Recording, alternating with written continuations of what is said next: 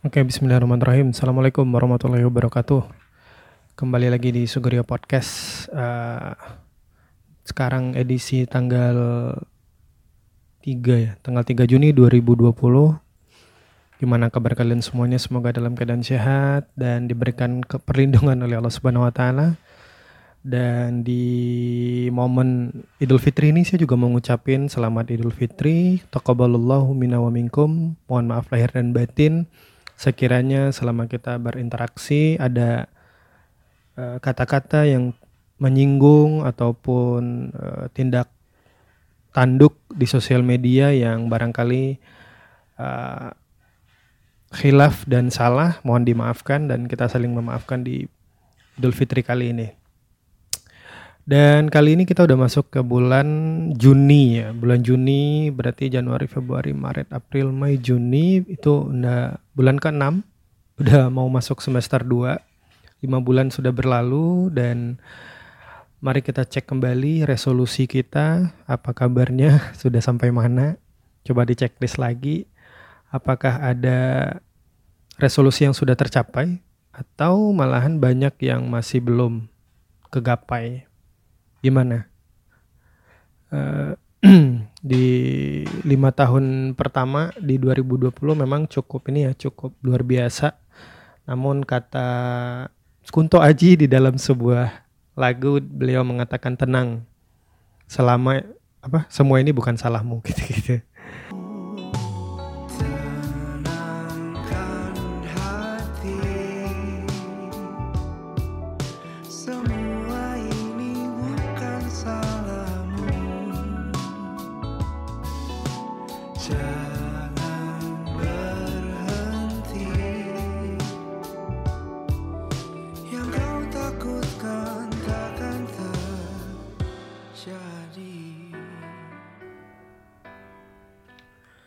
ya itu ya, tenangkan hati semua ini bukan salahmu. Jadi ini sebuah uh, ya perspektif barangkali yang bisa kita jadikan uh, acuan bahwa apa pun yang kita gapai dalam hidup ini ketika kita udah berusaha dan banyak yang tidak bisa dicapai ya it's okay.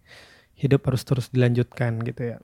Dan buat kalian yang barangkali nggak terbiasa bikin resolusi, aku sih nyaranin bikin nggak perlu awal tahun mungkin di awal bulan Juni ini udah bisa dimulai nggak apa-apa. Bikin aja dulu perencanaan di semester 2 nya seperti apa. Bulan Juni bulan Juli bulan Agustus dan seterusnya mau ngapain dan itu butuh perencanaan teman-teman. Dan nggak ada yang telat ya walaupun orang sering kali bikin resolusi di awal tahun dan nggak ada salahnya kita bikin uh, resolusi di pertengahan tahun kalau bagi yang belum. Jadi nggak ada yang telat lah istilahnya gitu dan memang 2020 adalah sebuah tahun yang amazing banget ya. Uh, pandemi, kemudian uh, new normal, social distancing, PSBB, ada banyak istilah baru dalam hidup kita yang harus kita pahami. Semoga saya mendoakan semoga kalian yang dengerin podcast ini diberikan perlindungan oleh Allah Subhanahu wa taala dan uh, terhindar dari penularan uh, eh, COVID-19 ini. Semoga semoga Allah melindungi kita semua. Sehingga akibat dari COVID-19 ini akhirnya akhirnya saya memutuskan untuk membahas ya seperti kalian tahu bahwa untuk tidak resah dengan COVID-19 ini kayaknya sulit ya. Meskipun sejujurnya, sejujurnya Aku tuh sejak dua bulan terakhir kalau di kantor itu cukup produktif. Maksudnya pencapaian kinerja itu cukup baik ketimbang tahu bulan-bulan sebelumnya gitu. Nanti aku cerita kenapa bisa kayak gitu ya. Dan di masa pandemi ini kita udah mengenal dengan istilah new normal ya, new normal, kenormalan baru. Uh, barangkali uh, ini sebuah istilah yang mungkin baru tapi kita sudah lama memahaminya gitu. Kita udah terbiasa lah adaptif gitu ya. New normal itu kan sebenarnya kita beradaptasi dengan situasi yang baru gitu, kondisi yang terbaru gitu. Ketika dulu kita tidak biasa menggunakan masker, sekarang ke mana-mana harus pakai masker. Tidak biasa mencuci tangan dalam waktu tertentu, sekarang harus terbiasa mencuci tangan lebih sering kemudian menjaga jarak, terus dalam antrian kita biasa deket-deketan mungkin antri, sekarang nggak boleh dalam jarak tertentu gitu.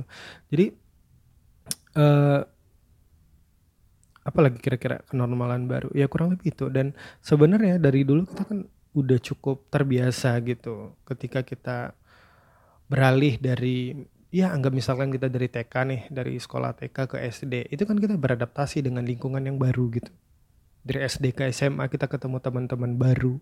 Dari SMP ke SMA kita ketemu dengan cara belajar yang baru. Dari SMA ke kuliah kita ketemu dengan cara belajar yang baru dan seterusnya gitu. Menempatkan teman baru dan seterusnya. Jadi cuman memang uh, kali ini ini tentang hidup lagi gitu. Maksudnya kenormalan yang uh, memaksa uh, kita dipaksa untuk membuat uh, keluar dari zona nyam uh, zona nyamannya yang yang kita lalui di sebelum-sebelumnya dan kali ini kita coba dengan teknik atau cara hidup yang baru gitu ya. Dan nggak tahu kenapa aku salah satu yang barangkali menikmati situasi ini gitu dalam tanda kutip ya.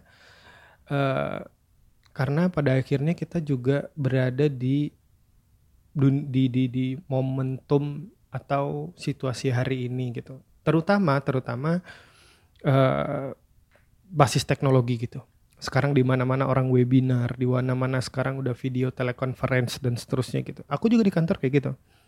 Bahkan rapat bersama uh, di kantor pusat yang dulunya kita harus ke Jakarta, aku mungkin sekali dua bulan atau sekali tiga bulan harus ke Jakarta untuk sekadar rapat. Sekarang udah melalui Zoom semua bisa di, dilaksanakan meskipun ya mau nggak mau feelnya bakalan tetap beda. Tapi dengan situasi hari ini itu yang paling memungkinkan untuk kita jalani gitu kayak gitu kalau dulu kita mungkin dari SMP ke SM, SD ke SMP kita pasti ketemu teman-teman baru dan kita beradaptasi lagi. Kalau dulu kita di SD kan cuma ada satu wali kelas yang mengajar banyak pelajaran, nanti di SMP oh ada guru spesialis gitu. Maksudnya mengajar satu mata pelajaran tertentu kan kita agak kaget di awal. Oh kayak gini ya gitu. Nanti SMP ke SMA ternyata ada pelajaran yang dulunya nggak ada kimia sekarang mulai ada gitu misalnya atau kemudian ada eh, dari kuliah eh dari SMA ke kuliah juga kita ketemu dengan situasi baru. Bahwa ternyata di kuliah kalau di kampus aku ya kuliah ternyata jadwalnya nggak harus dari pagi sampai sore. Ada yang kemudian tiba-tiba kita kuliahnya sore dari dari pagi nggak ada kuliah jam jam 2 baru masuk jam 2 siang gitu. Jadi kita nggak mau tahu ngapain tuh pagi-pagi. Kayak gitu kalau kita di awal-awal uh, agak kaget dengan situasi ini gitu. Kan kayak gitu. Jadi uh, apalagi tentang cara mengajar misal iya tadi guru menjadi dosen. Kalau dosen kan agak lebih membuat kita lebih mandiri ya dalam belajar. Bahkan bahkan yang paling kerasa betul adalah tentang dunia digital itu pasti. Aku pernah di momen di sebelum pandemi ini aku tuh ngomong ke teman-teman di kantor pusat tempat aku bekerja. Kira-kira bisa nggak kita manfaatin uh, teknologi video telekonferensi untuk bisa memaksimalkan ruang-ruang pelatihan, ruang-ruang training bersama karyawan dan seterusnya gitu. Aku ngusulin waktu itu, tapi memang agak kesulitan kita memulainya gitu. Akhirnya singkat cerita, sebelum pandemi itu, sebelum COVID-19 ini menyerang kita, itu belum terlaksana gitu. Maka kemudian setelah itu beberapa minggu setelah, bukan beberapa hari mungkin, diputuskan ini harus PSBB dan seterusnya, kita langsung tuh change dengan apa peralihan cara kemudian rapat-rapat udahlah semuanya pakai virtual. Kayak gitu. Nah tinggal kita memilih untuk tetap berada di sini atau kita mau berubah gitu. Kan itu aja pertanyaan selanjutnya gitu. Artinya eh, ketika kita memilih untuk kan kan ketika kita ngelihat situasi tuh misalnya ada tragedi nih. Nah kita melihat tragedi ini seperti apa sih gitu menanggapinya meresponnya gitu. Ketika kita ingin merespon uh, situasi hari ini dengan cara yang apa namanya bertahan dengan cara-cara lama it's okay gitu. Kalau memang itu itu pilihan yang kita ingin pilih seperti uh, ada orang jualan misalkan mungkin kalian ada yang berbisnis di sini. Apa tuh? Ada ambulans lewat. Ya mungkin kalian berbisnis hari ini uh, um, tak anggaplah jualan pakaian gitu. Terus orang nggak ada nggak ada tuh yang bakalan datang ke kedai ke toko gitu. Kemudian tetap bersikukuh mengkritik pemerintah lah atau menunggu bantuan datang lah atau pokoknya berpasrah lah. Mudah-mudahan nanti ada ada rezekinya gitu. Atau atau kalian memilih untuk beradaptasi gitu. Mulai belajar tentang jualan versi, uh, menggunakan teknologi gitu. Menggunakan basis digital misalnya menggunakan sosial media dan seterusnya gitu sehingga aku kemarin baca ternyata di dalam situasi ini walaupun dan situasi-situasi lainnya kita tuh sering uh, apa dalam dalam kategori manusia itu ada tipenya dua dua tipe mindset. Yang mana ini kalau nggak salah dicetuskan oleh seorang profesor psikologi Carol Dweck uh, mem mem membuat dua dua tipe mindset yang membelah manusia gitu menjadi dua yang pertama fix mindset, yang kedua growth mindset. Ya ini yang yang bikin Carol Dweck ini profesor psikologi ya. Eh btw, aku tuh sebenarnya sangat berminat loh untuk kuliah psikologi dulu. Maksudnya sampai sekarang sih masih sampai sekarang masih pengen kuliah psikolog psikologi gitu. Eh kalau jurusan teknik elektro kalau pengen pindah S2 psikologi itu bisa nggak ya? Buat kalian mungkin yang dengerin ini tahu informasi tentang kuliah S2 yang tidak linear ya antara jadi dari teknik ke psikologi S2-nya itu bisa nggak ya? Dan menurut kalian gimana gitu? Cukup relate nggak atau uh, apa namanya cukup potensial nggak kalau memang ada orang baru dari teknik untuk belajar psikologi gitu? Kalau kalian punya pendapat boleh di-share ke saya di Instagram @riohavandi sekaligus nanti di-share ya kalau lagi dengerin ini gitu ya. Oke, balik lagi ke topik tadi, fix mindset dan growth mindset gitu. Kalian berada di mana gitu? Kalau aku nih seju kalau coba ngeklaim diri sendiri ya, ngeklaim diri sendiri, uh, aku tuh berada di growth mindset ini gitu. Eh, iya, belum dijelasin ya. Jadi fix mindset itu artinya mindset yang fix gitu jadi nggak mau berubah. Kalau kata satu kata mungkin yang bisa menjelaskan lebih deskriptif, konservatif lah gitu, fix mindset ini gitu. Yang mana growth mindset adalah mindset yang bertumbuh, ini biasa cenderung progresif gitu. Dia adaptif dengan situasi gitu, tidak konservatif gitu. Dan melihat situasi hari ini tentu yang growth mindset akan lebih lebih potensial atau akan lebih bisa bertahan uh, uh, di dalam uh, situasi pandemi ini gitu. Dan cenderung biasanya, biasanya fix mindset ini dimiliki oleh para orang tua yang memang agak kaget, eh, bukan kaget ya, yang memang dalam hidup mereka tuh cenderung lebih lamban gitu, ngerti nggak? Maksudnya dulu kalau zaman dulu ya mungkin di angkatan orang tua kita yang kelahiran 60, 70 gitu. Mereka tuh bertumbuh dalam situasi yang non digital kan, belum ada digit pra digital gitu, pra sosial media gitu. Nah, uh, ketika mereka ketika mereka berada di di situasi yang cukup apa ya, monoton ya, monoton dalam kesehariannya.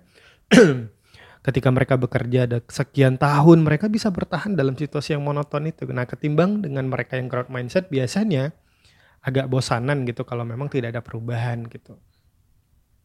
Aku sih pernah bilang ke orang tua, ada ada om aku tuh dia tukang bengkel.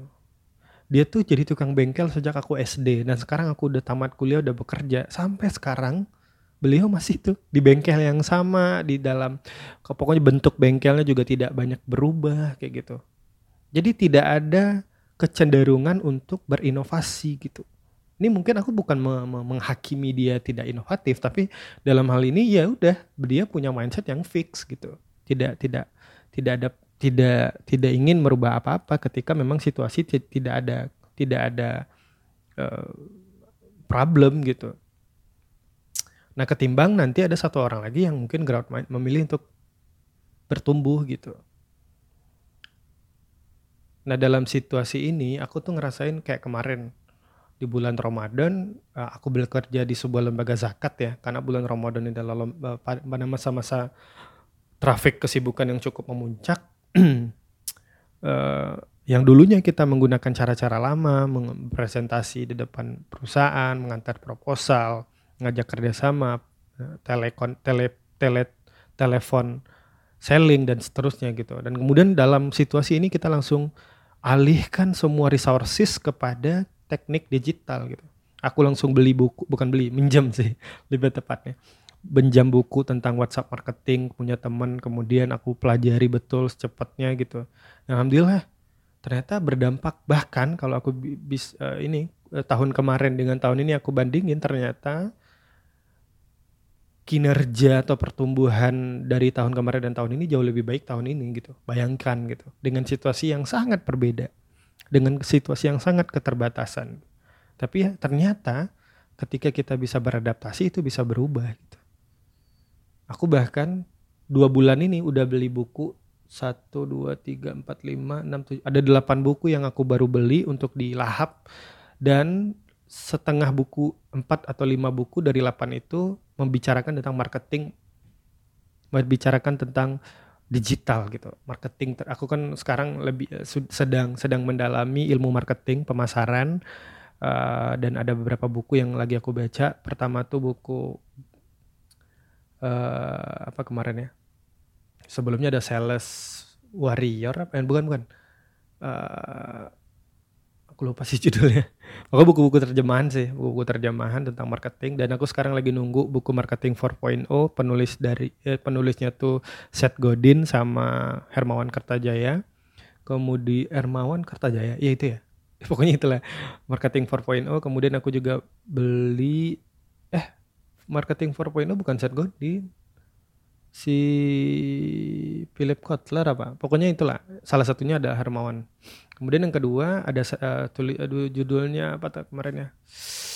Selling hmm what is marketing atau apa? Pokoknya marketing kekinian lah modern gitu. Yang yang sudah di yang uh, kontemporer lah marketing kontemporer gitu. Aku lagi belajar itu gitu. Uh, bukan hanya karena situasi ini ya tapi nang situasi ini juga cukup men-trigger untuk bisa kita belajar lebih lebih dalam tentang situasi ini gitu. Oke, setelah ini aku mau mau bahas tentang di segmen selanjutnya aku mau bahas tentang uh, uh, uh, pengalaman aku sih kemudian konsekuensi yang harus kita ambil ketika kita berada di growth mindset. Oke. Kita break dulu sejenak.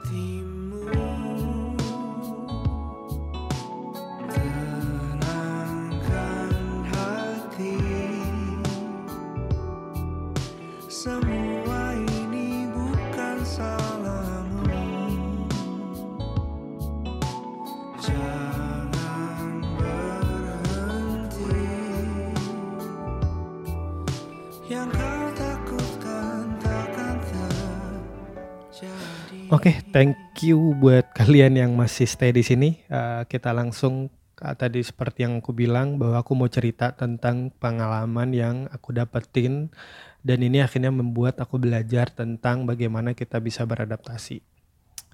Jadi ceritanya kemarin itu pas pandemi awal-awal bulan Ramadan waktu itu awal-awal Ramadan aku beli buku bukunya tuh aku beli di Twitter. Jadi dari Twitter kemudian chat di WhatsApp ke penjualnya, kemudian singkat cerita aku pesan online dan sudah transfer selesai dan seterusnya. Kemudian dua hari setelah itu aku nanya ini, Min boleh nggak aku minta minta apa resinya gitu? Aku mau ngelacak udah, udah sampai mana sih paketnya gitu ya. Eh si adminnya tuh jawabannya agak kurang bagus gitu, agak ketus gitu gitu.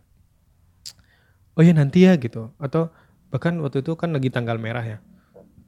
Aku bilang saya butuh min saya butuh uh, resinya gitu untuk untuk bisa dilacak gitu. Terus dia bilang gini ya saya juga butuh istirahat mas. Sekarang kan lagi libur gitu. Ada gitu. Aku curiga adminnya ini habis baca buku unmarketing gitu. Aku lupa sih penulisnya siapa. Wait wait coba aku pernah baca buku ini bukunya judulnya unmarketing tapi memang uh, unmarketing dan unmarketing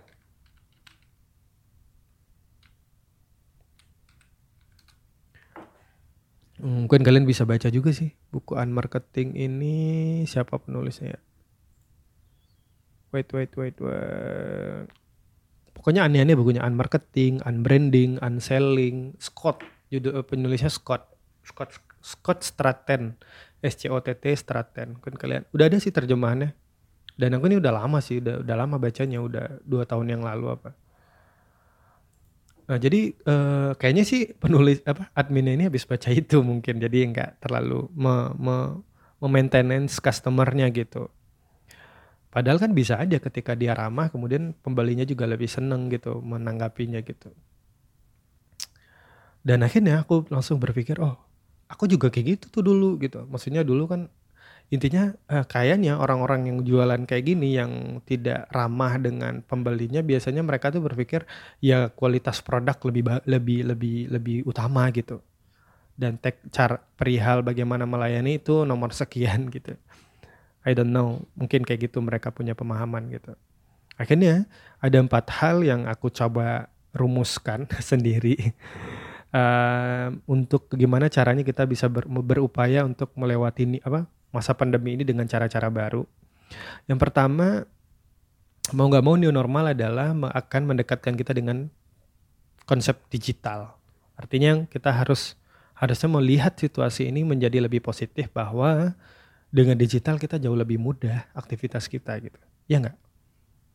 Kan kita nggak perlu lagi banyak apa ketemu tatap muka, kemudian bahkan kemarin aku tuh sering kali me, me, membu apa ketika ada orang yang mau transaksi tunai aku langsung ngarahin gitu. Mohon maaf bapak karena kita sedang mendukung apa sedang mencoba untuk memutus mata rantai uh, eh, COVID-19 uh, dengan interaksi PSBB karena kebetulan kan di Sumatera Barat kan PSBB udah dari awal ya. Kemudian tinggal pakai dalih itu kemudian akhirnya beliau mau transfer gitu jadi arti ketika kita milih strategi berarti kita harus belajar nih tentang teknik-teknik apa nih yang harus kita pelajari tentang digital marketing, tentang sosial media marketing, tentang WhatsApp marketing dan seterusnya gitu. Buat kalian yang lagi buka usaha juga kalian harus belajar. Kalian harus belajar tentang ini gitu. Jangan jangan ter, terlalu nyaman menggunakan insting gitu. Aku ngerti, mungkin kalian, aku juga pernah di posisi itu gitu memahami situasi ini dengan intuitif saja, intuisi saja, kemudian berijtihad tentang apa nih yang harus dilakukan. Mau nggak mau kita harus belajar. Kemudian yang kedua, touch, emosional impact atau service. Layanan kita harus lebih prima teman-teman. Kalian mungkin yang lagi usaha hari ini, cobalah belajar uh, apa di YouTube banyak sih bikin script WhatsApp marketing itu gimana sih cara balas customer kalau dia mau menanggapi jualan dan seterusnya Belajari gitu. Dan ini tidak hanya berlaku untuk pengusaha saja, apa pun ke pekerjaan kalian gitu. Uh, harus mempelajari uh, memahami tentang konsep touch ini gitu. Kalau mau belajar tentang yang lebih apa ilmunya, mungkin kalian bisa baca buku bagaimana menyentuh hati yang menulis itu Abbas Asisi kalau nggak salah. Coba cari. Itu buku lama cuman itu cukup cukup membantu kalau kalian ingin belajar tentang bagaimana sih menyentuh hati para customer menyentuh hati orang tua kalau mau lobby negosiasi. Ya ini penting juga. Ketika misal kalian nih mau mau melobi orang tua biar kalian bisa misalkan kalian mau beli mau ganti handphone misalnya cara aja gimana itu perlu gitu nggak nggak nggak asal-asalan gitu. Dan kalaupun asal-asalan boleh jadi bisa efektif juga cuman kalau tahu ilmunya jauh lebih bagus gitu. Enak aja gitu ngejalaninya habis itu. Jadi itu sebenarnya masuk ke poin ketiga itu teknik. Jadi digital touch dan teknik. Belajarlah tentang cara-cara cara-cara baru gitu.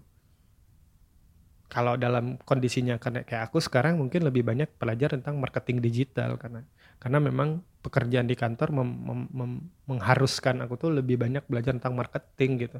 Maka digital marketing yang lebih cocok. Mungkin kalian yang lebih yang punya punya bidang pekerjaan yang lain ya silahkan di, di, di ini aja. Dicocokkan aja gitu. Kira-kira apa nih yang harus aku pelajari gitu? Ini penting gitu. Uh, selanjutnya yang terakhir tech thing ya tadi. Touch teknik dan thing thing itu ya what next gitu kita harus pikirin tuh setelah ini apa sih gitu kita harus uh, mau mengeluangkan waktu kita untuk merencanakan perencanaan kita di kemudian melihat situasi hari ini. Update terus informasinya, belajar terus tentang beradaptasi dengan kondisi hari ini buat kalian yang juga misalkan berbisnis ya udah pelajari. Setelah dipelajari berpikirlah untuk kemudian menyusun rencana-rencana kayak gitu. Ini semua ini tentu kalau kita mau menggunakan mindset yang growth gitu. Mau mau menggunakan mindset yang selantiasa bertumbuh gitu. Kan ada kurang lebih ada empat lah konsekuensinya. Yang pertama kita merespon tantangan ini dengan dengan positif gitu. Kadang aku juga suka salah tuh mereka yang berpikir untuk adaptif daripada mengeluh gitu ya. Kalian mungkin kenal ya Prof. Renal Kasali ya. Aku pernah baca bukunya yang Disruption, kemudian juga yang Self Driving apa. Aku juga mau mesen bukunya yang baru nih, yang judulnya bukan kayaknya tak buku dia tadi yang jadi yang penerjemah. Judulnya kalau nggak salah Mindset. Tapi belum sih. Aku juga sekarang lagi nunggu buku Marketing 4.0 dulu gitu. Jadi uh, Prof. Renal Kasali ini umurnya udah 60 apa, tapi tetap update gitu dengan kondisi hari ini gitu. Jadi kita respon dengan dengan dengan positif gitu. Kemudian menanggapi feedback biasanya orang yang growth mindset ini dengan positif tidak negatif dengan menjadikan ini momentum bertumbuh tidak tidak bertumbuh gitu.